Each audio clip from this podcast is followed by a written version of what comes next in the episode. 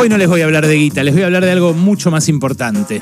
La semana pasada se aprobó una ley que tuvo poca repercusión, porque también tuvo poco debate, eh, que es la ley de detección temprana de cardiopatías congénitas. Eh, es un, proyecto que en realidad, eh, como decía, tuvo media sanción en, la Cámara de Diputados, se aprobó allí el proyecto, que incorpora como estudio de rutina obligatorio para todas las mujeres embarazadas entre las semanas 18 y 24 como primer nivel de detección la evaluación cardíaca fetal. Las personas gestantes que resulten con alguna sospecha de gestar un feto con una cardiopatía congénita, dice la ley, van a eh, ser derivadas para la realización de la ecocardiografía fetal a cargo de un cardiólogo pediátrico como segundo nivel de detección. Y agrega, además, esta misma ley, que eh, este estudio no solo se tiene que garantizar en los hospitales públicos, sino que también se tiene que incorporar en el programa médico obligatorio. Yo no lo sabía, la verdad, eh, pero en el transcurso del debate me enteré de que por año nacen en Argentina 7.000 niños y niñas con cardiopatías congénitas, que es la principal causa de muerte en eh, neonatos de un año o menos, que es la principal causa de muerte de niños y niñas de antes del año.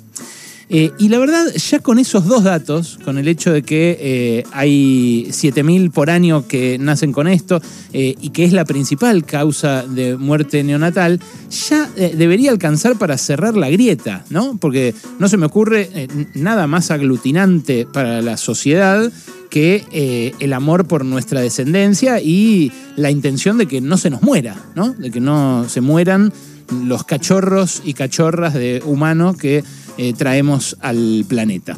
Y la verdad que sí, cerró la grieta este proyecto, porque se aprobó eh, casi por unanimidad. Salió con 209 votos afirmativos y solamente dos negativos. Pero claro, no fue por unanimidad, porque fue con dos negativos.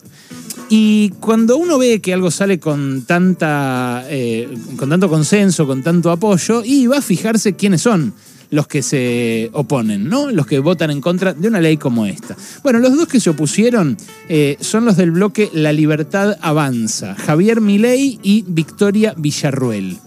Y a Javier Milei este domingo le preguntó nuestro colega Diego Seinkman en TN por qué había votado así, por qué había votado en contra de una ley que le garantiza un estudio a los bebés y a las bebés para que la cardiopatía congénita no los mate antes del año, como hace con varios miles aquí en la Argentina eh, cada 365 días. ¿Qué respondió mi ley? Escucha.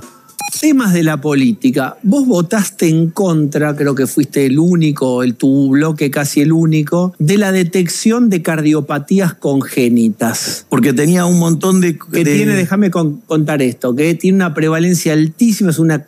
la muerte hasta el año de vida de pequeños es altísima por esta causa. Lo que planteaba la ley, que va a ir al Senado ahora, es que haya estudios, etcétera, para intentar detectar cuando los, el bebé está en la panza, si tiene cardiopatías o no, para evitar futuras potenciales muertes. ¿Por qué votaste en contra? Porque implicaba más presencia del Estado interfiriendo en la vida de los, de los, de los individuos. Y además implicaba más gasto, o sea, eso no funciona así. Pero esta ley, esta en particular, que tiene una prevalencia en fallecimiento de bebés hasta un año. Nosotros votamos en, en función del, del ideario liberal. El ideario liberal, dice. El ideario liberal le dictó a Milei que tenía que votar en contra de un derecho que se empieza a garantizar a niños y niñas desde antes de su nacimiento porque era un gasto para el Estado. Bueno, ojo, eh, eh, porque el ideario liberal no es eso. Estos tipos lo que están haciendo es eh, una falsedad ideológica. No es que eh, los teóricos del liberalismo le indicaban, ni siquiera los del liberalismo económico, que suele citar eh, Javier Milei en sus lecciones de televisión a la tarde, donde nadie lo interrumpe, donde nadie le hace ninguna repregunta, ni siquiera esos ultraortodoxos de la economía decían que el Estado se tenía que retirar de las funciones más elementales de la salud de la población. Ni siquiera los eh, propulsores del Estado mínimo dicen que salud, educación y seguridad tienen que también Y sin embargo, sin embargo, Milei vota en contra de incluso leyes como estas.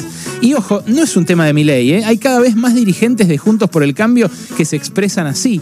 Eh, basta ver la mesaza de, Juana Viale el domingo con López Murphy y el marido de Pampita y, Goiti. Basta verlos eh, expresarse en distintos lugares, toda forma de derecho ajeno que el Estado pueda garantizar. Porque Claro, piensan lo mismo. El marido de Pampita, cuando dice eh, que los sueldos están bajos, pero que él le paga 70 lucas a sus empleados en el restaurante de comida peruana de lujo que tiene acá en Palermo, piensa lo mismo que Javier Milei cuando dice es un gasto que le hagamos la ecocardiografía al bebé pobre. Porque ¿quién usa el Estado?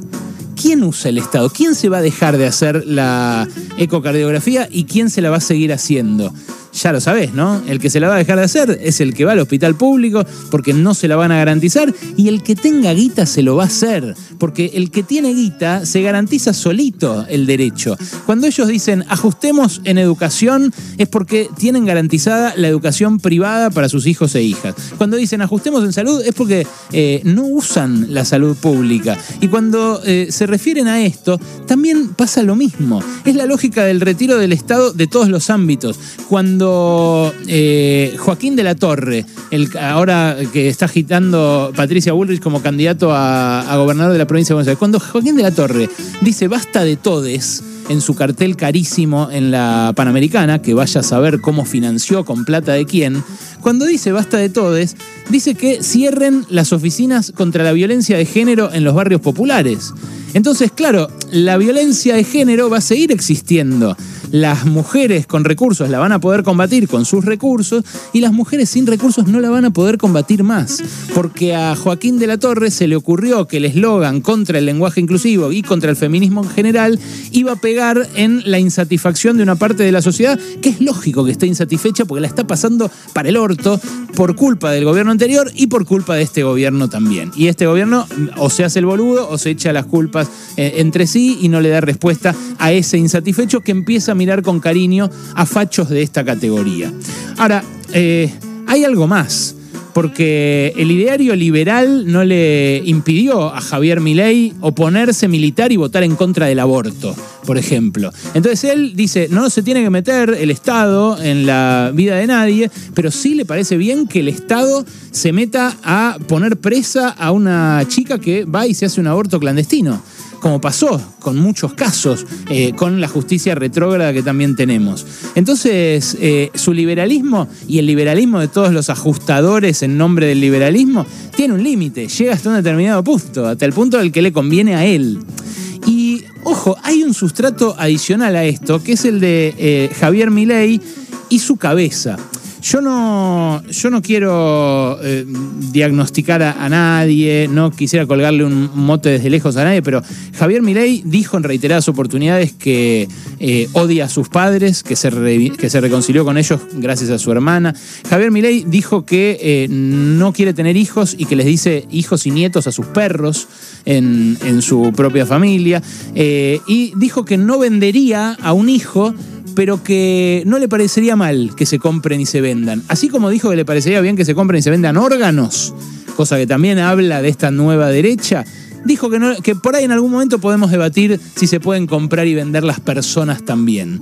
Vaya liberal, ¿no? Eh, el que está de acuerdo con la compra y venta de cuerpos, como pasaba en la esclavitud, justo lo contrario a la libertad.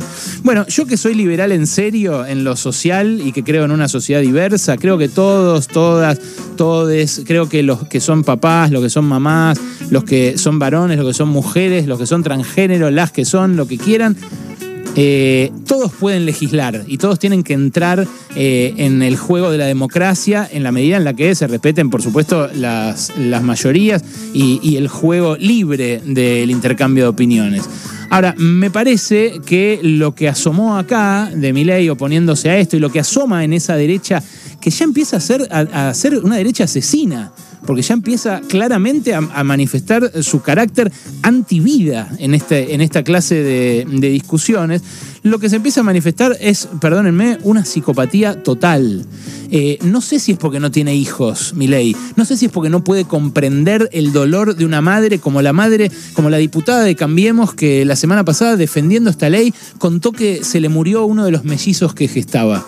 Yo te digo, lo pienso y me muero de, de dolor, se me hace un nudo en la garganta. No, no, no, no me gusta mezclar lo personal, pero los que pasamos por algún momento de enfermedad de nuestros hijos o hijas, sabemos la, la debilidad en la que te pone eso como persona, como ser. Eh, y, y, es una debilidad total. La verdad, cuando a Maite la internaron, que tenía poquitos meses, yo choqué en el auto, manejaba hace poquito, y le dije al chabón cuando lo choqué, pues salía nublado de la cabeza, le dije, loco, perdóname, no sé, toma lo que quieras, no sé, no, estoy pensando en otra cosa, discúlpame. Eh, y, me, me, rocé el auto del lado, eh, pero el tipo se enojó y yo me desarmé, me puse a llorar y me desarmé. Bueno, eso es lo que siente la gente humana, la gente que no es como mi ley.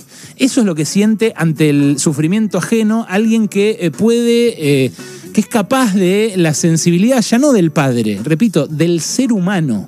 Porque vos podés elegir tener hijos, elegir no tener hijos, ser eh, lo que quieras en la sociedad, pero lo que no podés hacer es despreciar de esta manera el cuidado de la vida ajena que eh, un Estado le pueda garantizar y que cada vez garantiza en menos aspectos. Bueno, un psicópata es eso. Es alguien que disfruta de hacer sufrir al otro, de manipularlo para, para, producirle angustia. Y lo que hacen estos discursos con nosotros es precisamente eso, es manipularnos, decirnos que tenemos la culpa nosotros por querer cuidar a nuestros hijos e hijas de que la inflación sea del 100%, de que el país eh, ande mal, de que el dólar suba, de que haya crisis económica. La verdad, repito, yo no quisiera colgarle el mote de psicópata a nadie, y menos radio, pero esta cultura política, la cultura del individualismo de los neofachos estos, eh, está amenazando con destruirnos como sociedad. Y lo que hago, por eso, es un, eh, es un pedido de, de auxilio, es, un, es una alerta, un llamado de atención estos tipos que empezaron en joda, que hace unos pocos años hablaban en los canales de la tarde y, los invitaban de vuelta porque les garpaba, porque les daba rating de los freak que eran, ahora están haciendo las leyes nuestras y están decidiendo la vida o la muerte de los niños y niñas, sobre todo los de más bajos recursos. Bueno, por suerte son marginales en discusiones como esta, pero en otras pueden ser el fiel que incline la balanza hacia que se apruebe una ley o hacia que no se apruebe. Porque es cierto, hay cardiopatías que matan, pero también hay psicopatías, como la de esta gente, que pueden matar mucho más.